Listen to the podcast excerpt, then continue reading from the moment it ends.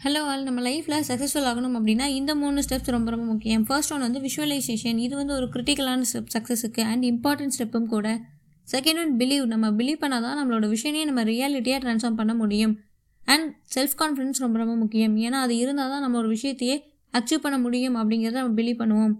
Third one action இது வந்து ஒரு டிசைசிவ் ஃபேக்டர் பிகாஸ் இதுதான் நம்மளோட கோலை நம்ம அச்சீவ் பண்ண போகிறோமா அப்படிங்கிறத டிட்டர்மைன் பண்ணுது. ஸோ இந்த மூணு ஸ்டெப்ஸுமே நம்ம லைஃப்பில் சக்ஸஸ்ஃபுல் ஆகிறதுக்கு ரொம்ப ரொம்ப ஹெல்ப் பண்ணுது.